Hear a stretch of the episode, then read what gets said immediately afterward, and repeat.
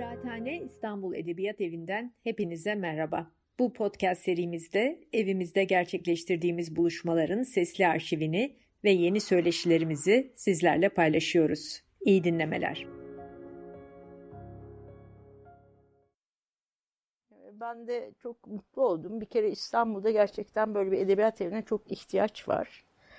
Ee, çok e, sevindim. Bir kere kutluyorum. Ee, hep kapısı açık olsun. Hep çok insanlar gelsin. Çok, çok söyleşiler yapılsın. Sanıyorum burada yazarları da ağırlayabiliyorlar. Ee, bir e, misafirhaneleri de var. Hatta bana istersen burada kalabileceğimi söylemişlerdi. Kalıp bir gün keyfini çıkarmak isterim. Ee, bu defa olmadı ama e, çok teşekkür ederim Sibel. Buradaki arkadaşları burayı gerçekten e, açan, kuran, sürdüren insanlara teşekkür etmek isterim. E, yıllar önce bir yerde ben de biliyorsunuz belki bilenleriniz vardır ya da Gümüşlük Akademisi'nde bir edebiyat evi kurmak için çok çaba harcadım. Yıllar önce böyle bir ödül vermişlerdi. Bir konuşma sırasında İstanbul'da bir edebiyat evi olmalı e, diyordum. Hangi yıllardaydı bilmiyorum ama unutma bahçesinden sonraydı. Herhalde 2006-2007'li yıllarda. E, hep şeyle övünüyorlardı işte İstanbul bir dünya kenti, mega kent, şöyle otellerimiz var bu kadar e, büyük binalar, yapılar, işte kongre turizmi yok şu yok bu. Ama bir tane edebiyat evi yoktu. Yani bir kere gerçekten bir kültür kentinin e, yani hangi, dünyanın neresine gitseniz e, gerçekten de devletin desteklediği, yerel yönetimlerin desteklediği edebiyat evleri var. Ne yazık ki biz kendi kişisel çabalarımızla bunu oldurmak, oluşturmak zorunda kaldık. Umarım hep açık kalır. 12 Eylül'den sonra niye açık kalır diyorum. Tabii bir endişeyle ve bir kaygıyla diyorum. 12 Eylül'den sonraki süreçte bizim genç yazar olduğumuz süreçte askeri darbeden sonra sivilleşme edebiyat üstünden yaşandı. Burada tabii çok gençler ağırlıklı olarak onların yüzlerini görüyorum. Ama benim yaşımdaki insanlar ya da işte o yılları yaşayan arkadaşlarımız hatırlayacaklar. Ee, başka hiçbir şey konuşulamıyordu çünkü. Sadece edebiyat ve sanat konuşulabiliyor. O da ucundan yavaş yavaş. O zaman YASKO vardı. İşte YASKO Yazarlar Kooperatifi. Onların bir toplantı salonu vardı. Orada edebiyat toplantıları yapılıyordu Cağaloğlu'nda. Ve o kadar kalabalık oluyordu ki ben hatırlıyorum bazı toplantılarda içeri giremiyorduk. Merdivenlerden taşıyordu insanlar. Çünkü ne politika konuşulabiliyor ne başka bir şey. Hiçbir şey. Sadece sivilleşme böyle edebiyat üstünden yaşanıyor. Sanki yine böyle aynısı değil. Daha kötü neredeyse. Böyle bir süreçten geçiyoruz ve edebiyat toplantıları giderek daha çok insanın geldiği e, birazcık da hani böyle bir şeyi paylaşmak, bir duyguyu, bir ortak duyguyla bir yerde bulunmak e, düşüncesiyle de geldiği kalabalıklaştığını görüyorum. Böyle toplantılar olmaya başladı. Bir ara çok ıssızlaşmıştı, tenhalaşmıştı. Ben Bodrum'dan geldiğim zaman bazen hissediyordum o şeyi, o ıssızlaşmayı. Çünkü edebiyat giderek, yani hep onu aramızda konuşuyoruz şairler, yazarlar kötü edebiyat iyi edebiyatı kovdu diyoruz yani e, kovmaya başladı. Çok kolay değil. Giderek ne olacak, nereye e, sıkışacak edebiyat e, bilemiyorum. Ben korkardım bir ara üniversitelere sıkışacak hani. E, ama şimdi hissediyorum ki belki e, başka türlü sahip çık çıkacağız edebiyata. E, nasıl yazıyorum? Baştan e, yani baştan bugüne çok değişti mi bilmiyorum ama sevgili Arşivim çok özel bir deneyimdi benim için. Bunu e, belki yani e, okuduysanız söyleşilerimi falan defalarca anlattım aslında. Bir daha kısaca anlatabilirim. Biraz yani o kitabı anlatmak için söylüyorum. Hani gövdemden bir ateş geçti ve ben o ateşle yazdım. Ve o ateşle çarpıldım. Öyle ateşli bir e, yüksek ateşte çarpılan çocuklar vardır. Yani yüzleri çarpılır. Ben de zaten yüzüm de çarpılmıştı aslında. O yıllardaki fotoğraflarımda gerçekten çarpık bir yüzüm var. E, kendim de geri dönüp baktığımda o, o yavaş yavaş yüzümün yerine oturduğunu görüyorum yani. O yıllarda oldukça o yazdığım şey Yani bakışım, suratım falan tuhaf yani böyle hani psikoz sınırında bir genç e, kadın e, görüyorum yani baktığım zaman o fotoğraflara. E, çok doğal 12 Eylül gibi bir çok yani gerçekten şiddetin çok hissedildiği bir e, darbe dönemi hemen arkasında ve onun öncesinde de tamamen başka bir ruh halinde işte devrim yapacağız, sosyalizm gelecek filan diye sokaklarda koşturan e, çok genç e, bir militan düşünün ve benim gibi pek pek çok arkadaşım. İlk e, toplantımı Kadıköy'de yaptım ve arkadaşlarımın 10-15 tanesi gelmişti. Hepsi işte artık 60'larında, 70'lerinde e, ve hala böyle o e, yaşanmışlıktan gelen böyle bir bağlılıkları var birbirlerine. E, benim de yalnız bırakmadılar. İlk söyleşimde e, toplanıp gelmişlerdi. E, 12 Eylül gerçekten çok e, sarsıcı bir süreçti bizim kuşağımız 12 Eylül e, öncesinde yani sokakta gençtik. Biz politik hareketin karar kadrolarında olamayacak kadar gençtik. E, ve sokakta oynarken militan olmuş bir kuşak. Yani politik hareketin içine geçmiş, girmiş. E, ve sokakta koşturan eylemciler düşünün. Büyük bir inançla ama. Yani gerçekten biz sosyalizmin geleceğine inanıyorduk ve o yaşta bütün kalbimizde yani o hayale aşık olmuş, büyülenmiş olarak koşturuyorduk. Ve 12 Eylül e, bizim için çok sarsıcıydı. E, bizden önceki, yani bizden daha büyükler için de e, tabii ki onların hayatının da, onların e, geleceğini de alt üst eden bir süreçti ama onlar ne kadar farkındalardı ama bize şöyle şeyler söylediklerini hatırlıyorum ya işte bir seçime giriyoruz ama kazanmayacağız. Hani bunu da yani çok hayal kırıklığı yaşamayalım diye anlatıyorlardı. Biz tamamen kendimizi o hayale kaptırmış e, gençlerdik. O yüzden çok sarsıcıydı.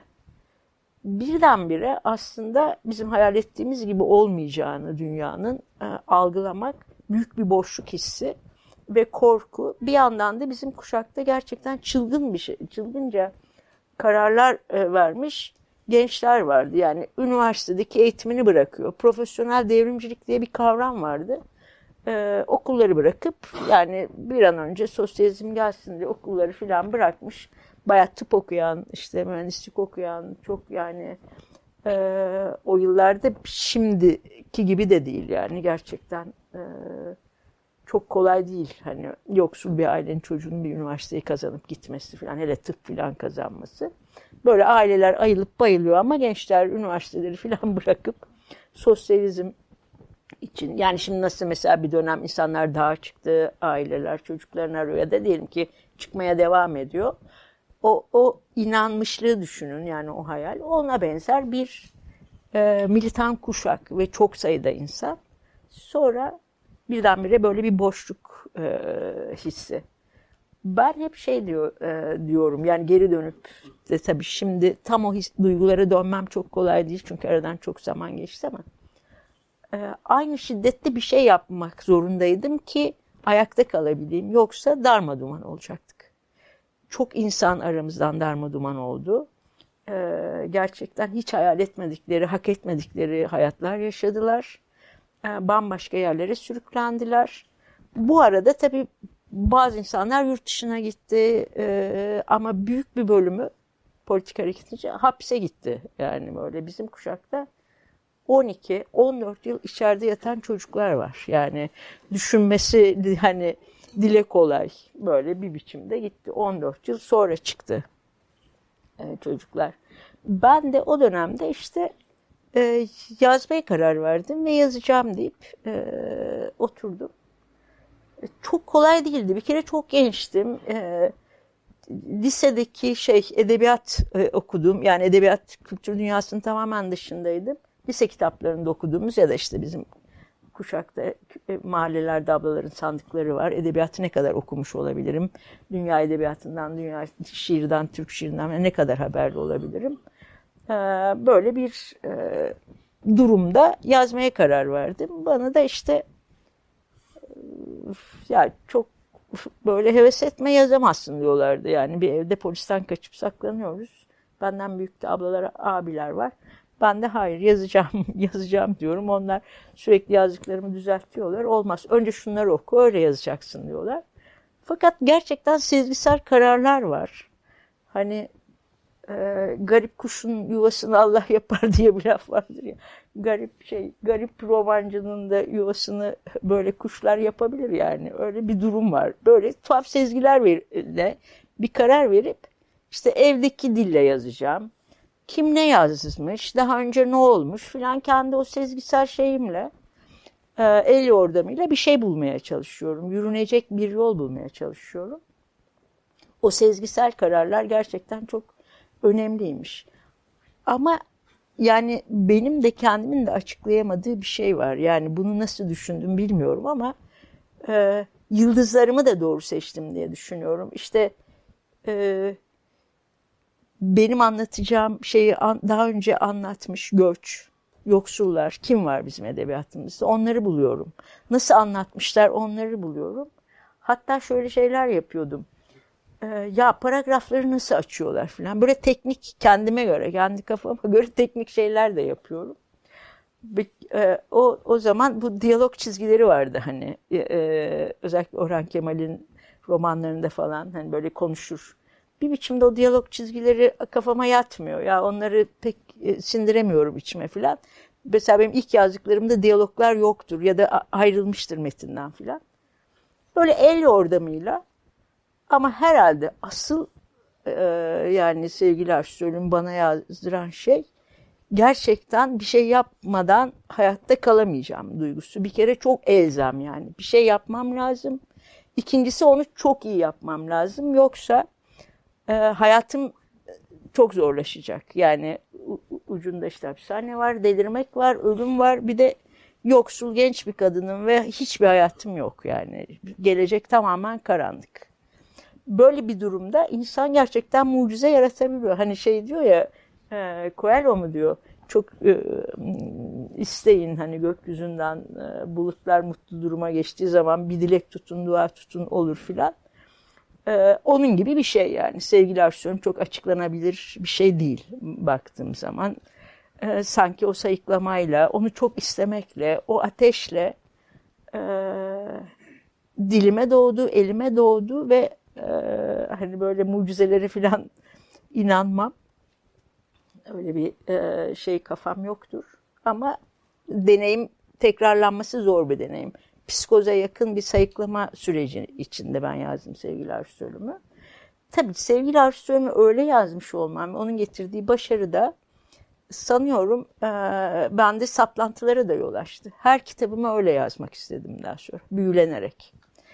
E, onun yarattığı o şey e, tekrarlanamaz deneyimden dolayı e, hep aklımda onu nasıl yazdım duygusu, tekrar el yordamıyla, tekrar o e, esrimeyle yazmam gerektiği duygusu belki e, bir yanıyla bağlayıcı, belki öyle olmasa daha rahat bir yazma e, serüveni olabilirdi. Daha, e, daha kolay olurdu belki.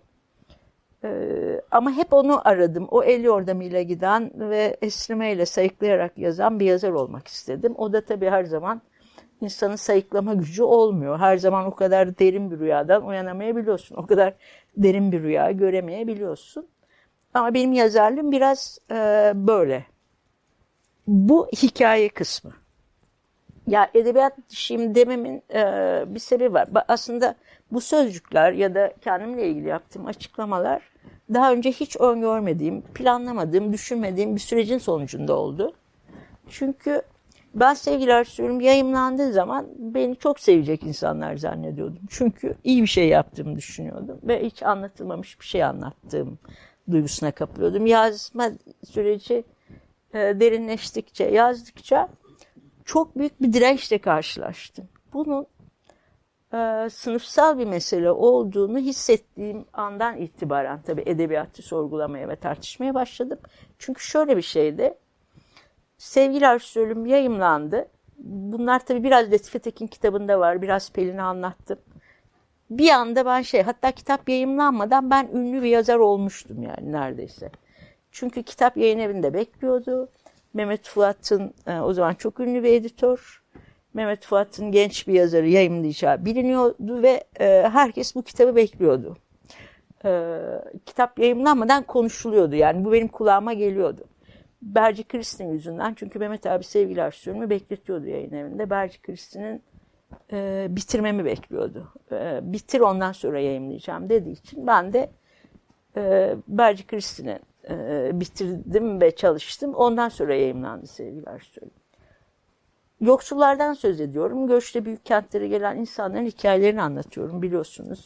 Berci Kristin aynı zamanda gece konuların kuruluş e, hikayesi. Birden böyle bir çok e, müthiş bir sınıfsal dirençle e, karşılaştım. O şöyle bir şeydi. E, ben diyelim ki göçle köyünden koparılmış bir çocuk olarak yaşadığım o çocukluk travmasını e, ve politik hareket içinde yani 12 Eylül'ün getirdiği, darbenin getirdiği sarsıntıyı iki roman yazarak kendi içimde iyileştirdim. Kendimi bir e, ahenge soktum diyelim ki parçalanmaktan kurtardım. Elimde bir şeyle e, bütünlüklü sevgiler sürüyorum. Hani bütünlüklü bir metinle başımı doğrulttum ve bu bir karşılık gördü ün. Fakat şöyle bir şeyle karşılaştım. Ee, bana söylenen aşağı yukarı şöyle bir şeydi. Tamam sen artık bu kültür dünyasına girmeyi e, tamam hak ettin ama yani bunu başardın ama bak önce bir İngilizce öğreneceksin. Sonra gel bakalım bir entelektüel şey öğreneceksin. Ha ben sonra yavaş yavaş şunu anladım. O zaman bilmiyorum çünkü çok gencim yani sevgili. Bu iki kitabı yazdığımda 25 yaşındayım. Yani ünlü bir yazar olduğumda 25-26 yaşındayım.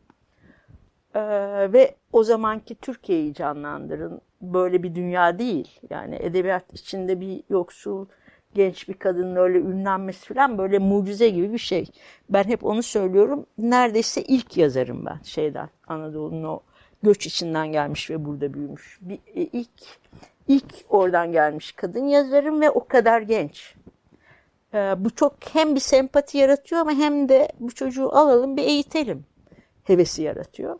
Şimdi e, ben de buna bir direnç gösteriyorum. Diyorum ki ya tamam beni eğiteceksiniz ama sevgili Ersoy'un Berce Kırsı'nı ben yazdım. Beni nasıl eğiteceksiniz? Kim kime eğitecek yani şimdi? Ben edebiyatçı olarak bu iki kitapla ortaya çıktım ve bu iki kitap okurda bir karşılık buldu.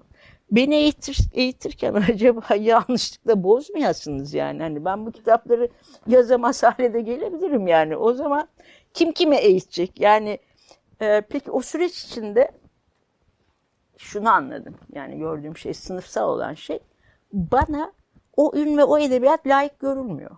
Bu tamamen sınıfsal bir şey. Yani benim edebiyat ya ben geldiğim yer, eğitimim, gençliğim işte neyse yani o e, bu kitapları yazmış olmama rağmen e, edebiyat yapmaya layık bulunmuyorum. Bir kere kadın olmamın da getirdiği bir şey var. Yani kadın olmak da çok e, bence onu çok derinleştiren bir şey bir erkek olsa dahi filan diyecekler. Dilleri varmıyor yani. Diyorlar ama dahi mahi işte böyle yazılar var ama ona karşı 10 tane karşı şey var. Karşı şey var ve ortalık böyle bir anda inanılmaz sınıfsal bir e, tartışma ve çatışma sürüyor. Ben bununla birlikte geri çekildim ve dedim ki mesela o zaman gerçekten benim mesela yoksulluk diye tutturmam ve yoksulluk üstüne düşünmem diye bir şey yoktu kafamda.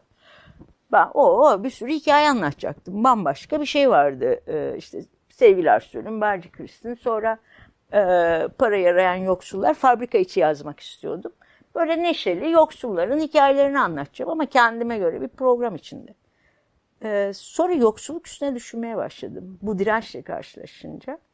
Ya bir dakika falan dedim. Ya bu şey kendi kendime içimden koy. Ya kitapları yazdık ama bu iş olmuyor. Ben yine çırak olacağım yani. Hani göç geldi, o romanları yazmam yetmiyor. Tekrar bir kültür, e, bir otorite var yani bu alanda ve bir kültür dünyasında hegemonya var. Benim e, buna hem layık olmam lazım. Tekrar şeye başlayacağım yani. Mektebe başlayacağım ben yani. Edebiyat mektebine başlamak için iki roman yazmışım. Bir mektebe başlayacağım. Oradan mezun edecekler beni. Ben layık olacağım falan. Tabii orada e, ki şey e, duygu tamamen şöyle demek oldu. Buyurunuz edebiyatınız sizin olsun ben edebiyat dışıyım beni eğitmeyin. Bu tabii bu eğer bu şey bu e, sınıfsal tepki o kadar şiddetli gelmeseydi ben belki bu, bu tavrı göstermeyecektim. Bilemiyorum yani o zaman. Ama gerçekten çok e, tuhaf yani bir arşivim var onu e, planlıyorum açmayı. Onu düşünüyoruz yani nasıl olacak diye. Gerçekten çok ağır sınıfsal hakaret. Yani bugün mesela bugünün Twitter olsa ne olurdu diye düşünüyorum mesela. O yazılan çizilen şeyler e, akıl vermeler yani böyle yakıştıramamalar e, her kitabımda işte şey biri diyor ki bak yine buzdan kılıcını çekti. Öteki diyor sanki ben bir savaşçıyım ortada. Ya kitap yazıyorum kardeşim. Yoksulların hikayelerini anlatıyorum. Seven sevsin sevmeyen sevmesin. Büyük bir kavga ve ben o kavganın ortasında kaldım ve gece derslerini yazdığım için de çok fazla zaten tartışma oldu. Yani edebiyat dışı demem tamamen o sınıfsal şeyi üstlenmekle ilgiliydi. Şöyleydi tamam ben bu yoksulluğu ve bu edebiyat e, dışından gelmiş olmanın getirdiği bütün olumsuz şeyleri üstleniyorum. Edebiyatta size bırakıyorum. Benim yazma sürecime müdahale edemezsiniz. Et, yani böyle bir şey diyelim ki. Yani ben sizin istediğiniz o ter terbiyesiz diye bayağı yazılmış yazılar var yani. terbiyesiz yani hani gençtir, böyle bilmem nedir falan değil. Gerçekten arşivimde var yani bu yazılar. Bir şunu anlatıyor o süreç. Edebiyat ne kadar önemliymiş. Yani gerçekten 12 Eylül'ün getirdiği e, bir, bir dönemden sonra sivilleşme edebiyat üstünden yaşandı diyorum ya. E, Birçok insan daha önceki o politik dönemde belki de hak etmediği biçimde o politik süreçte e, sesini yükseltemedi. Bizim şairlerimiz, çok iyi edebiyatçılarımız o politik dönemde bastırıldı. 12 Eylül'den sonra o insanların kitapları yeniden okunmaya başlandı. Edebiyat önemli bir şeymiş o zaman ki yani benim üstümden ve benle böyle bir kavga e, sürdü. Şimdi bir yandan da böyle bir yanı var. Şimdi bir yoksul çocuk yazsa ne olur, yazmasa ne olur. Bugün artık öyle bir ilgi bile yok yani e, kıymetli bir şeymiş ki bana layık görülmüyordu yani o zaman. Şimdi yoksullar yazsa o zaman layık. Şimdi aldırmayacaklar belki. Ama o dönemde tabii ben çok genç olduğum için onlar benim içime işledi ve ben de e, kendimce bir cevap verdim. Ben şey e, yoksulluğumu koruyarak edebiyat yapacağım e, dedim. Çünkü edebiyatın gerçekten şimdi steril diyorum e, yoksullara karşı olduğuna dair bir duygu edindim. Ee, ve bu duygum hiç geçmiş değil. Bugün de böyle olduğunu düşünüyorum. Çünkü sonuçta bir estetik dil formu yaratıyoruz ve yoksulların e, nasıl yaşadığını biliyoruz yani. Bu e, bu estetik form ve bu hazle okuma ve edebiyat hazıyla ne kadar uzak bir dünyaları olduğunu biliyorum. E, edebiyat yoksulluğumu koruyarak edebiyat yapamazsam yapmayacağım edebiyat. Yani yazmayı da uzun yıllar düşündüm bırakmayı ve zaten çok uzun aralarla yazdım. Edebiyat dışı olmak böyle bir şey yani. Sınıfsal bir cevap olarak söylediğim bir şey. Ya benim geldiğim yerden hakikaten bir kadın yazarın yani gelip öyle e, bir dil estetiği kurup da romanlar yazması, ünlenmesi gerçekten çok kolay değildi. Daha sonra da hep çok takip ettim yani kadınlar yazdığı zaman hemen gider bulurdum onları yani özellikle yoksul yani hele bir e, fabrika işçisi işte yoksul mahallelerden birisinin bir yerde yazılı bir şeyini görsem mutlaka gidip ilişki kurardım. E, öyle öyleydi yani zordu. Ben de şey diyordum tamam bu bu gerginlik benim yazmış olmam bu gerginliği yaratıyorsa e, o zaman ben bunu üstleneceğim yani başka ne yapabilirim ki? O zaman ben bu bu, bu taraftayım ve tamam o zaman siz gerginliği çıkartın ben de sizin geldiğiniz yere gelmiyorum. O yüzden bütün bana yapılan teklifleri geri çeviriyordum. Yani gel şu gazetede yaz. Yok kardeşim yazmam. Gel şu entelektüel bilmem ne de söyleşi. Hayır. Gerçekten 7 yıl söyleşi yapmadığım zamanlar. 7 yıl. Yani bir genç yazar durabilir mi? Yani 7 yıl ben gittim ve 7 yıl söyleşi yapmadım. Yani işte orman ölüm yokmuş yazıncaya kadar. Çünkü e, anladım yani e, uluslararası üstelik de kitaplarım çevrilmişti. Uluslararası başarıyı da reddederek geri döndüm. Çünkü orada da gitmeyeceğim, uğraşmayacağım bütün bunlarla. E, o sınıfsal şeyini gördükten sonra benim için yani ünün şeyin büyüsü de soldu. Yani ne yapacağım orada? Çünkü her gittiğim yerde çok e, sert bir şey. Hani bir ayrılık, bir ölüm, bir yoksulluk diyorlar ya bence hepsinden daha sert olan sınıfsal mesele ki kadın meselesini de ben sınıfsal meselenin içinde görüyorum zaten. Yani dilsizler, yoksullar diyorum, gençler de öyle. Bu sınıfsal mesele iyileştirilemiyor. Yani kadın erkek meselesi ne kadar eski ise bir mesele ise bence yoksulluk meselesi bence kadın erkek meselesinden de belki çok daha eski bir şey. Yani insanın şeyinde tarihinde, insanlık tarihinde. Ee, ağaçlar kadar eski belki yani. Onun için iyileştirilemiyor. İyileştirilemiyorsa e, hangi tarafta olacaksın? Yani bir ara ben çevirmenim diyordum. Mesela vazgeçtim ondan. İlk başlar diyorum ki yoksulların dilsizliğini dile çeviriyorum. Ee, sonra düşündüm ya yoksullar susuyor sen niye çeviriyorsun yani? Senden istiyorlar mı yani çevirmeni yoksullar? Onlar susuyorsa sen de sus o zaman. Bunlar benim için e, yani gerçekten yoksulluk üstüne e, felsefi olarak yoksulluğu mesele edilmemi sağlayan şeylerdi. Başta böyle niyetlerim yoktu yani. Bana o kadar direnç gösterilmese belki o kadar farkında olmayacaktım. O bana gösterilen dirençle farkına vardım. Farkına varınca da benim için bir e, mesele oldu ve düşündüm. Yani yoksulluk niye var? Yoksulluk gerçekten nedir? İşte dil. E, bir arkadaşımız sordu. Yoksullar dilsiz diyorum. Dil ne? Yani bize de dilin kendisi e, aslında yoksulların bir meselesi ya da diyelim ki edebiyatçının bir meselesi.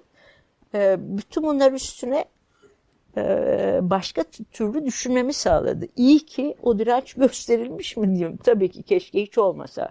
Ama e, o direnç her zaman gösterilir. Her zaman. Yani e, hiçbir zaman onun nasıl iyileşeceğini bilmiyorum.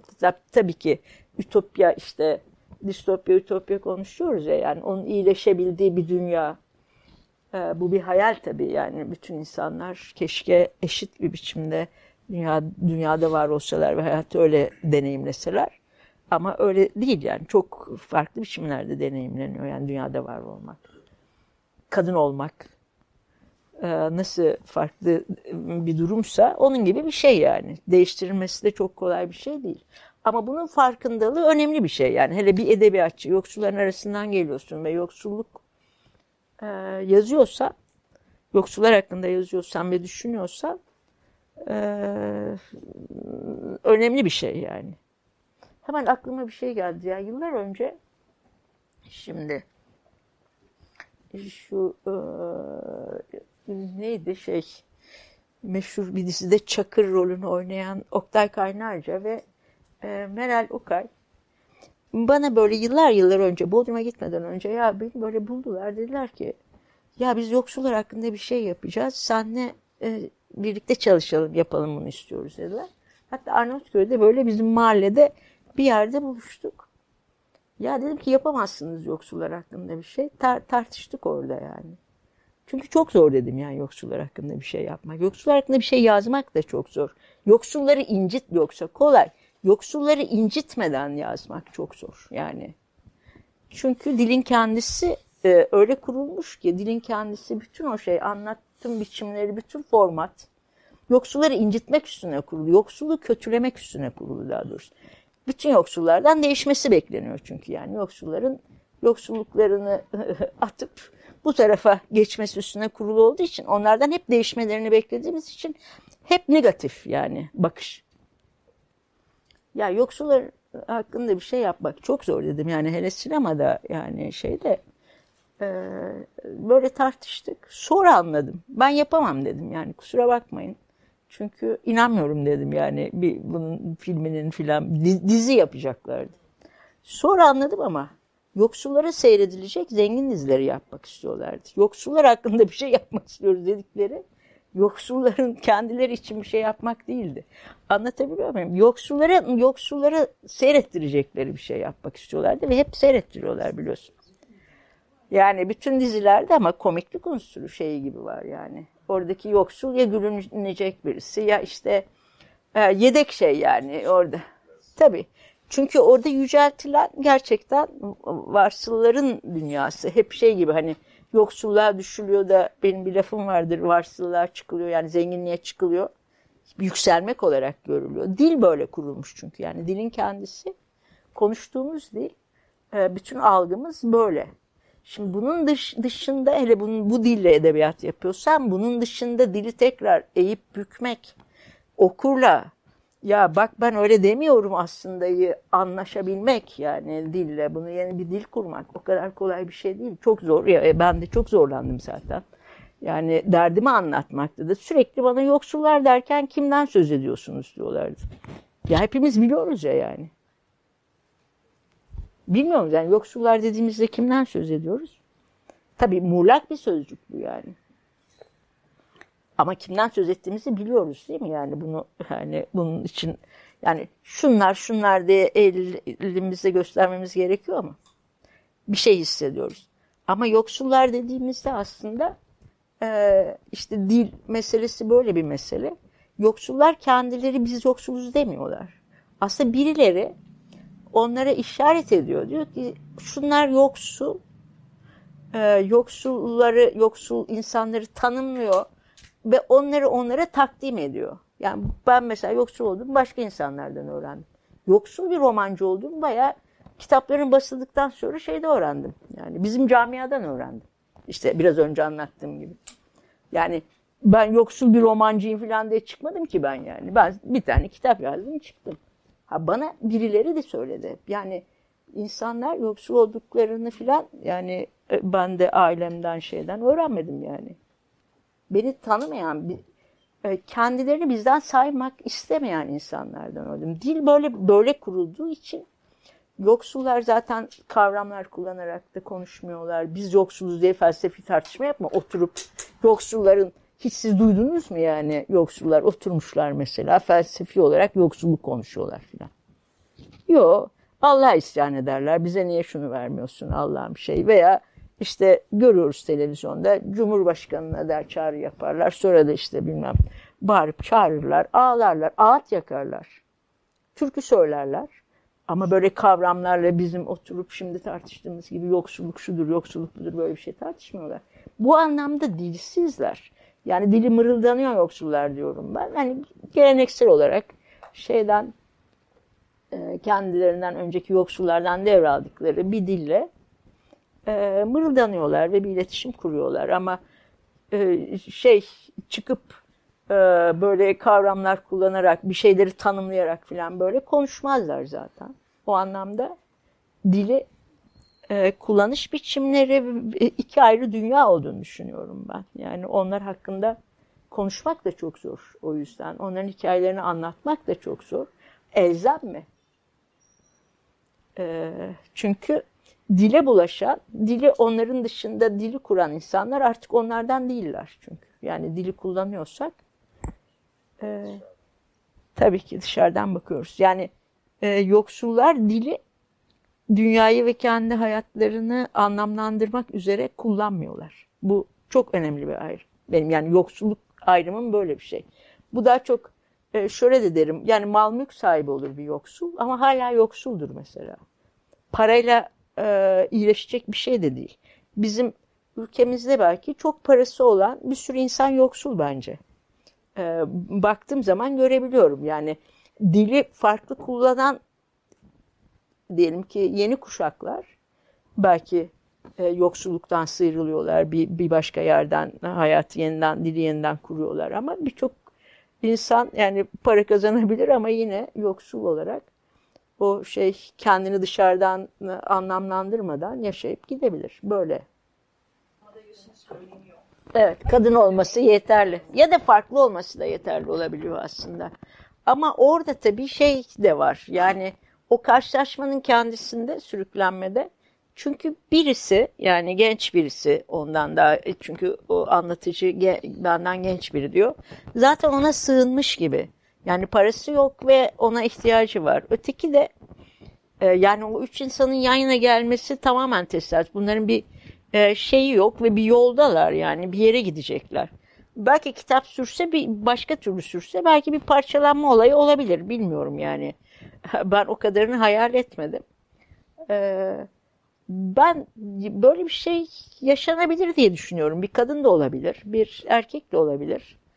Ee, aslında tabii asıl yani buradaki şey iki türlü okunmasını istemiştim ben yani kitabın. Bir tanesi hikaye sürüklesin. Çünkü adı sürüklenme olan bir kitabı böyle e, hızlı okunsun, merak ettirsin daha doğrusu sürüklensin. Hani e, merakla çevirsin, okur, merak etsin bunların sonu ne olacak, bu hikayenin sonu sürüklesin.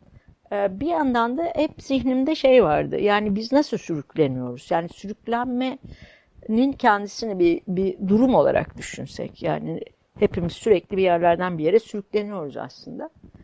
Ee, belki de zihnimizdeki imgelerle de sürükleniyoruz.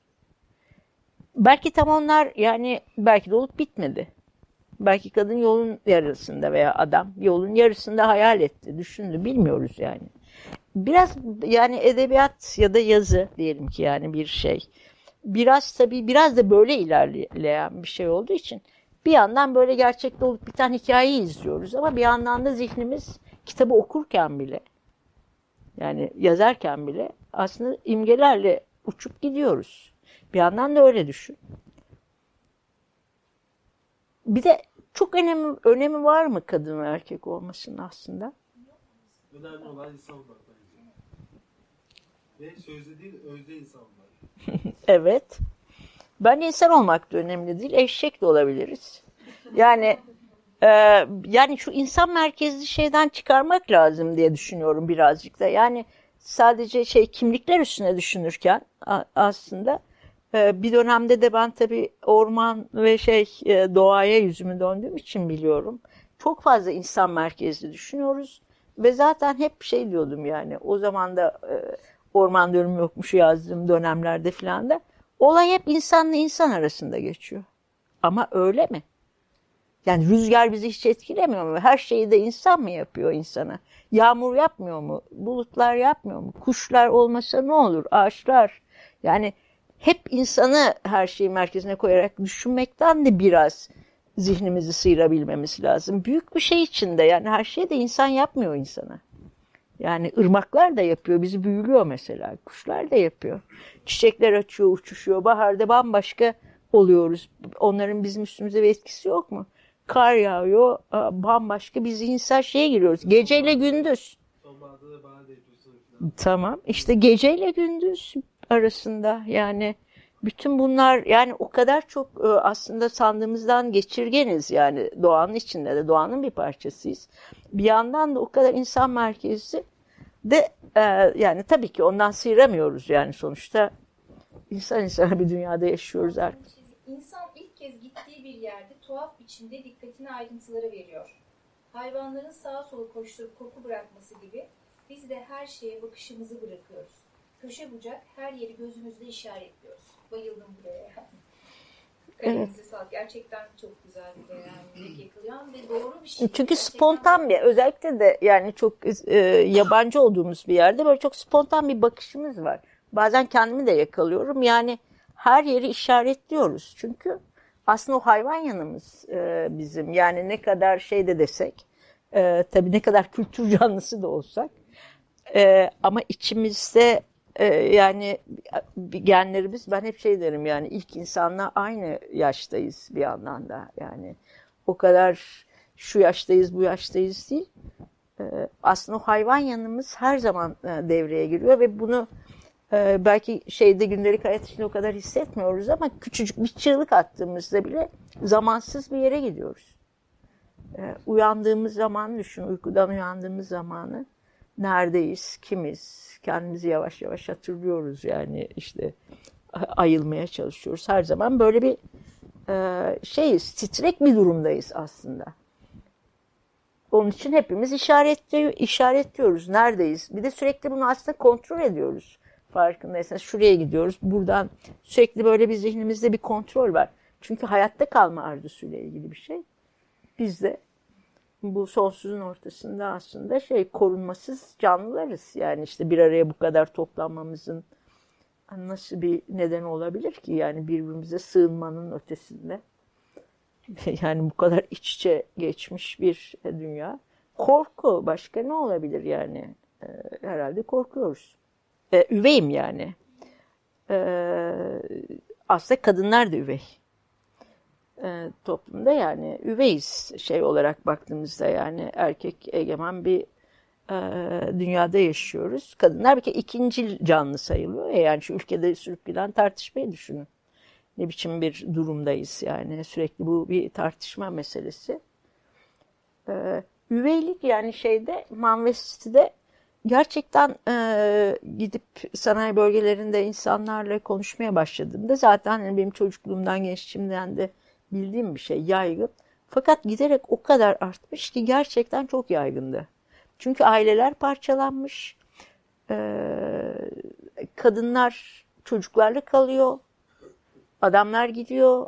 Aileler dağılıyor. Sonra anneler o çocukları büyütmek için bir başka adamla bir yuva kurmaya çalışıyor. Bir, o çocuklara bir ev, bir e, ekmek yani işte bir yatak vermek için çırpınıyor. Sonra bir başka adamla sonra olmuyor, dağılıyor. Herkes darma duman. Yani bir kere büyük bir e, böyle bir şey var. Bir yanıyla bu bir dağılmanın şeyi e, göstergesi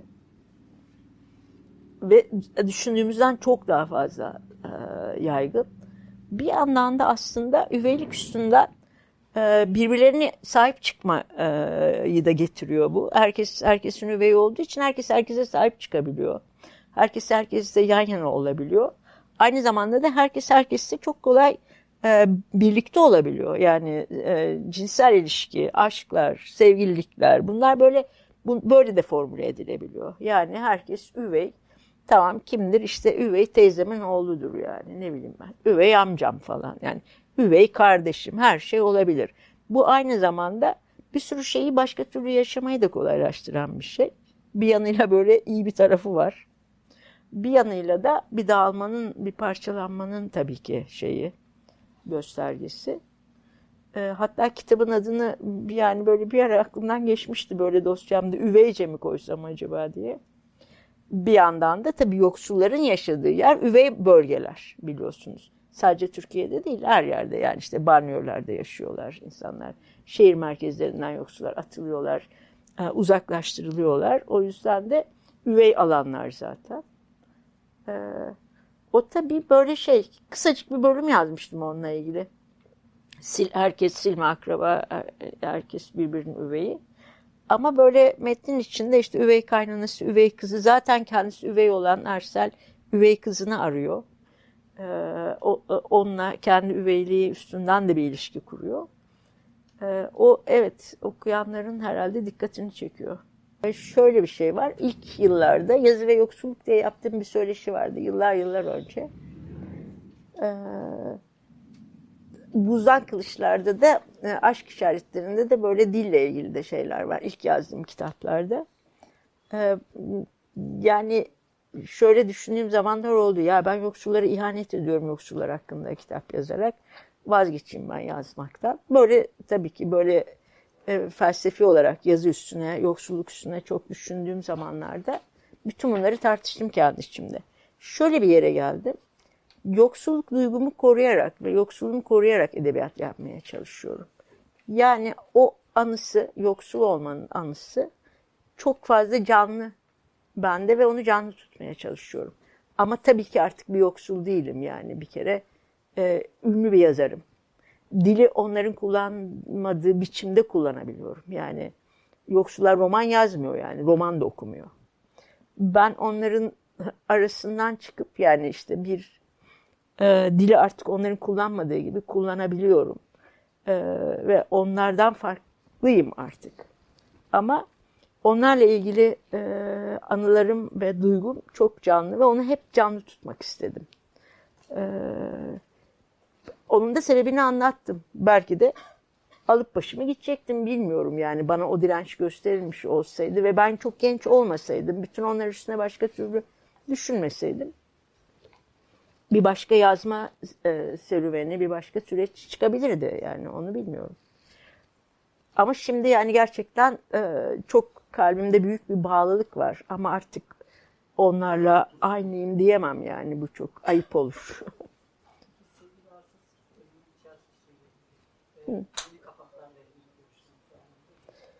Ya bunlar üstüne çok fazla düşünmüyorum. Sevgili Arşülüm e, ta başından beri film de yapmak istediler, tiyatro da yapmak istediler. Çok insan e,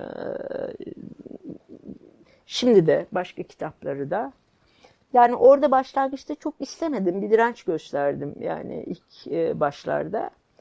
Ama o kadar çok istiyorlardı ki bunu hissettim yani e, nezaket ve şey Emre. E, Dirmit'le özellikle Dirmit'le e, çok yakın bir ilişki kurmuştu nezaket ve kendisi çok öğren o da bir yoksul çocuğu. E, ve İstanbul'da okuduğu dönemde çok çok yalnız ve mutsuz olduğu dönemde o kitapla e, ve Dirmit'le kendini ayakta tuttuğunu, onun kendisine çok yardım ettiğini söylediği söylüyordu. Ee, ben tabii e, şeyin kitapların yani sevgili arşiv bölümünde öyle kalmasını isterim. Uzun süre anlatmaya çalıştım onlara da e, daha öncesinde de yani karşılaşmadan tanışmadan. Yani çünkü sevgili arşiv sadece Dirmit değil çok başka bir atmosferi var bir sürü başka şey var. İndirgenmiş olacak diye düşündüm. Ama e, çok istiyorlardı ve ben de bir, bir başta şey dedim tamam çok istiyorsanız Gidip oynayın, korsan oynayın. Bunu göze alın madem öyle filan.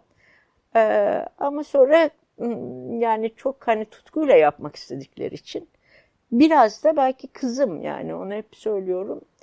Ee, kızım beni zorladığı için o dedi ki anne bak ben de çok gencim ve o da sinema yapmaya çalışıyor. Genç insanlar çok e, zor yani bir şey yapmak istediklerinde onlara destek olmak lazım. Ee, hiç değilse bunu sahnede izle ve ondan sonra karar ver. Yani öyle bir sürecin sonucunda onlar da çok direndiler. Ben de tamam dedim. Yani onlar mutlular. Ee, izleyen gençler çok etkileniyorlar, seviyorlar. Beğenmeyenler de oluyor. Yani başka şeyler söyleyenler de oluyor ama e, yani böyle hani çok da fazla şey yapmadım. Çünkü sevgili arşivörüm artık çok fazla yıllar. Ben o kitabı kendime ait bile hissetmiyorum yani. Ee, neredeyse çok şeyin, çok artık hepimizin kitabı gibi. Ee, o yüzden yani bir başkası da ileride yapabilir, başka bir şey de olabilir. Öyle bırak, bıraktım yani ve mutlular onlar. Yani ben de o bir kere izledim, sonra izlemedim zaten. E, ama güzel şeyler okuyorum yani. Onlar da bazen çıkan söyleşileri falan gönderiyorlar bana. E, böyle. Şimdi öyle bir piyasa var ki gerçekten e, bir sürü kitap çok başka biçimlerde tanıtılıyor. Yani çok öne çıkarılıyor. Artık bugün gelmeden önce konuşuyorduk. İşte yayıncılar da artık çok satan e, rafları satın alınıyor. Yani e, bir yerde çok e, işte e, önemli bulunan, işte öne çıkarılan bir kitap başka bir kitap evinde hiç bulamıyorsun.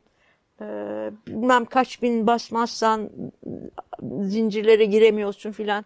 Piyasa gerçekten çok benim de ben de şaşırıyorum yani o kadar aradan sonra iki kitap çıkarıp hani geldim ve e, davetler üzerinde pek çok yere gidiyorum. Tamamen çok farklı bir hava var artık. Ee, bilmiyorum yani kötü edebiyat iyi edebiyatı kovmuş gibi görünüyor. Yani çok e, çok fazla kitap çıkıyor. Çok fazla tanıtımla e, iyi şeylerin üstü örtülüyor. E, bence iyi okur. Hani dedin ya belli bir edebiyat e, tadı, zevki olan okur. Arayarak buluyor yani şey iyi edebiyatı diye diyor düşünüyorum ne, diye, ne diyebilirim ki? Yani ne yapabiliriz? İşte başımıza bir durum gelmiş. Piyasa, ekonomisi bu işin yani değil mi? Yani ben daha da alt üst olacağından korktum. Yani bu gördüğüm şey karşısında. Kültür alanı tümüyle değişebilir gibi görünüyor. Yani bildiğimiz birçok yayın evinin kapanma tehlikesi olabilir. Pek çok dergi kapanabilir. Bambaşka bir hava gelebilir. Böyle şeyler de olabilir e, diye e, düşündüm. Biz gerçekten çocukken hatırlıyorum yani ben Kayseri'nin Büyüyan'a bağlı bir köyünde e, doğdum. Çok dağ, dağın yüksek noktalarından bir yerinde Erciyes'in Malatya tarafına bakan bölgesinde köy ve yani böyle günlerce kar altında kalıyor. Şeyi hatırlıyorum yani öyle anılarım var benim kapı açılmıyor o karlardan falan böyle kar altında e, bir şey bir köy e, ve cin ve peri masalları dinleyerek e, büyüdüm zaten. Böyle bir şey hatırlıyorum ki çocukluğumla ilgili bir duygu. O evin içindeki ve o köydeki hiçbir şey bize ait değil. Her şey e, biz uyuduğumuz zaman yani biz e, diyelim ki bir bardak kullanıyoruz, bir merdiveni, bir sobayı, ocağı. Biz uyuduktan sonra cinler geliyorlar ve onlar e, onlara ait. Yani dünyadaki hiçbir şey, bize verilmiş olan hiçbir şey tam olarak bize ait değil.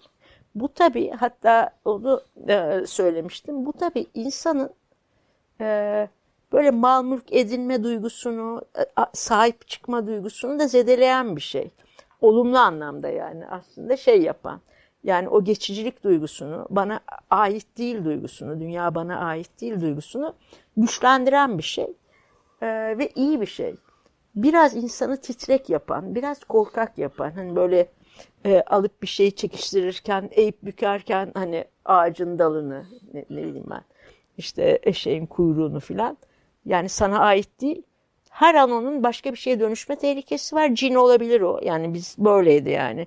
Titrek ve e, hemen arkasında bir başka hayat var. Duygusu bize işlemiş bir duygu. Bana da öyle. Ben hep e, bir başka şey olabilir dokunduğum şey duygusuna sahip olarak büyüdüm. Bir kere bu ge- geçicilik duygusu, her şeyi kendine ait hissetmeme duygusu bence iyi bir duygu.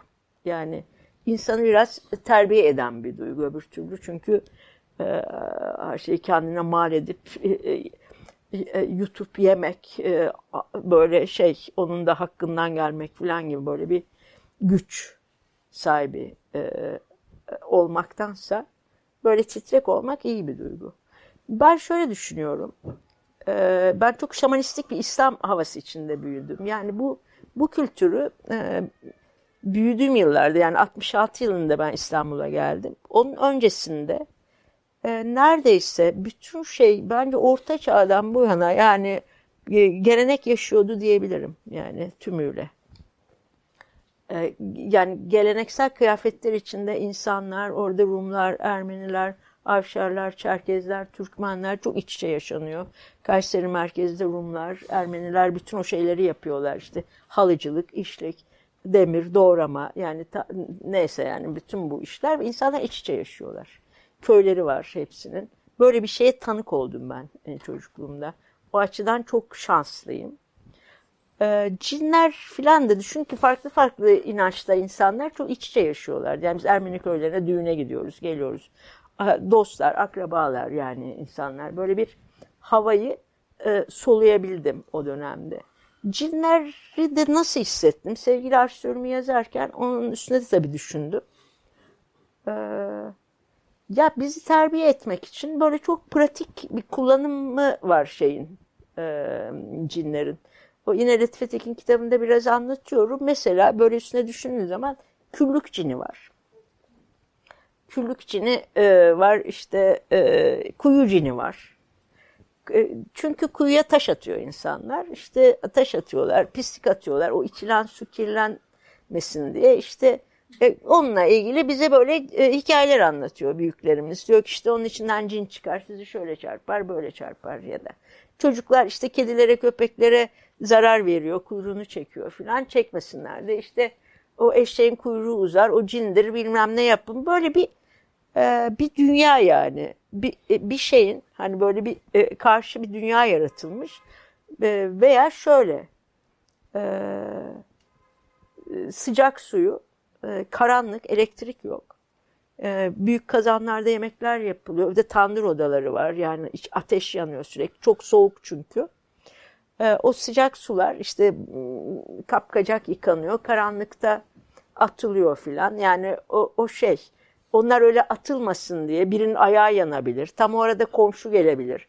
Orada birisi bir hayvan yatıyor olabilir. O yüzden oradaki cini yakarsan o senin başına e, bir şey atar. İşte e, kapıya o sıcak suyu dökersen o küllük cini seni çarpar.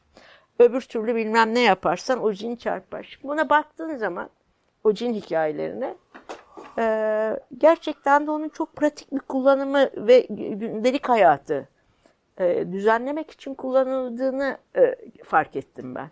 Çok da eğlenceli tabii. Sen istediğin kadar cin uydurabilirsin yani. Ne bileyim ben şimdi. Kapıda dikilme cini var mesela bir tane. Hepimiz gezideydik. Hepimiz gezideydik. Ee, gezi için evet gezi çok e, yani gerçekten çok önemliydi diye düşünüyorum. Bir, bir parlama. Hiç üstelik de hiç öyle bir ümit yokken yani hiç öyle bir şeyin işareti hani öyle bir şey olabilecekmiş gibi bir hava yokken aslında ülkede. Hepimizi çok e, şaşırtan ama çok aynı zamanda heyecanlandıran bir süreçti. Müthiş bir parlama. Yani e, bugün e, işte Gezi'de olduğu için yargılanan, içeride olan ve yargılanacak daha ya da tweetlerinden dolayı gençler var, insanlar var. Ve bu süreçler tabii başka zaman geçecek, zaman durdurulamıyor ve ee, daha sonrasında bence şey bu, bu coğrafyada e, biz bunu böyle onurla hatırlayacağımız, heyecanla hatırlayacağımız bir parlama e, olarak hatırlayacağız diye düşünüyorum. E, çok önemliydi. En önemli şeylerden bir tanesi geçenlerde bir yerde daha söyledim. Biz Gezi'den beri yani hepimizi çok etkileyen ve değiştiren bir şey bu. Gezi'de bir fiil olalım olmayalım e, çok tuhaf bir biçimde ortak bir göz ve bakış edindik. Hani e, biraz önce konuştuk ya söylediğimiz şey hani bakışımızı bırakıyoruz. E, biz de o süreçte birçok şeye bakışımızı bırak. Ortak bir bakışımız var artık. Konuşamasak da bir araya gelip o coşkuyla tartışamasak da bence e, biliyoruz, görüyoruz ve aynı şeylere bakıyoruz ve ne olduğunu o bakışla, oradan edindiğimiz bakışla hissediyoruz. Bu önemli bir şey. Yani bu bizde ortak bir bakış ve hafıza mı? Ne denir? Bir şey uyandırdı. Ee, hı? Bellek e, toplumsal tabi bellek kolektif bellek ama o yaşıyor canlı bir şey bu yani bu söylediğim şey ortak bir ruh ve şey e, evet bir farkındalık yani bir göz açıldı sanki ve onu birlikte bakıyoruz. Çünkü aşağı yukarı e, o, o süreçten bugüne diyelim ki ne olduğunu tabii çok karmaşık entrikalar falan var ne oldu şurada acaba ne döndü belki bunları soru öğreneceğiz diyoruz. O ayrı bir şey. Ama mesela kimin kime öldürdüğünü, kimin kime nasıl zarar verdiğini, kimin kimin e, e, nasıl e, saçlarının nasıl beyazladığını yani Berkin'i unutabilir miyiz yani bu bu unutulamaz şeyler bunlar. Bunlar e, ortak bir duygu, bir bakış, bir his olarak bence hepimizde var oldu. Yani hepimiz taşıyoruz onu. O nasıl bir şeyse bir ruh, bir duygu. Bunun çok söneceğini de zannetmiyorum. Yani o bir kez açıldı mı böyle bir, bir şey açıldı. Şimdi deniyor kalp gözü mü? Gezi gözü diyelim. Gezi gözü diyelim. Gezi akrabalı. Bir gezi gözü. Hani kedi gözü diye bir şey var. Bir de gezi gözü var. Hepimizin artık bir gezi gözümüz var. Aynı renk, aynı büyüklükte, aynı ışığı yansıtan. Bu önemli bir şey. Ee, bu çok güzel yani. Ee, gezide çok e, çok gençti. Gençti yani onu hatırladım. Birden aklıma bir şey geldi gezide dolaşırken. Çünkü o kadar gençti ki oradaki çocuklar. E, mesela kendilerinden belli bir yaştaki insanları görmüyorlardı. Mesela ben böyle şey şöyle yani e, bakışın dışında. Çünkü her politik hareket aynı zamanda bence erotik bir hareket. Yani içinde erotik bir duygu taşımayan hiçbir hareket yaşayamıyor ve canlı olamıyor. E, gördüm yani bunu. Birden aklıma şey geldi. Yıllar önce Dolmabahçe'den yukarı yürüyoruz biz. Çok genciz. Bir şey, 1 Mayıs mı, bir işçi eylemi mi bilmiyorum yani. Beşiktaş'tan yukarı doğru çıkıyoruz. Şu gümüş suyuna geldik. E, aramızda herhalde kortejde bir e, kız var, Ayşe. Yandan böyle ihtiyar bir çift. Belki de ihtiyar değiller de bize öyle geldi. Bana öyle ihtiyar geldiler. Yani biz çok genciz. Ayşe Ayşe diye bağırıp onlar da slogan atıyorlar. İşte bunlar ne yapıyor burada filan. Böyle ihtiyar insanlar yani şey kızlarıyla beraber şey yapıyorlar. Yani slogan atıyorlar. Hiç unutmadığım bir şey. Onlar ihtiyardı mesela. Ben aynı şeyi Gezi'de şey anneler babalar gidiyordu yani çocuklarına ya musallat olmayın çocuklara diyordum ya bırakın çocukları. Hani bir gidip çekilin çünkü o gerçekten yeni bir kuşağın, yeni bir kuşağın yani daha önceki kuşakların değil. Çok genç, yeni bir kuşağın kendini ifade ediş biçimiydi ortaya koyuş biçimiydi. Sonraki tartışmalar işte şu oldu bu oldu o ayrı bir şey ama çok genç, çok yeni, çok e, güzel bir parlamaydı diye e, düşünüyorum.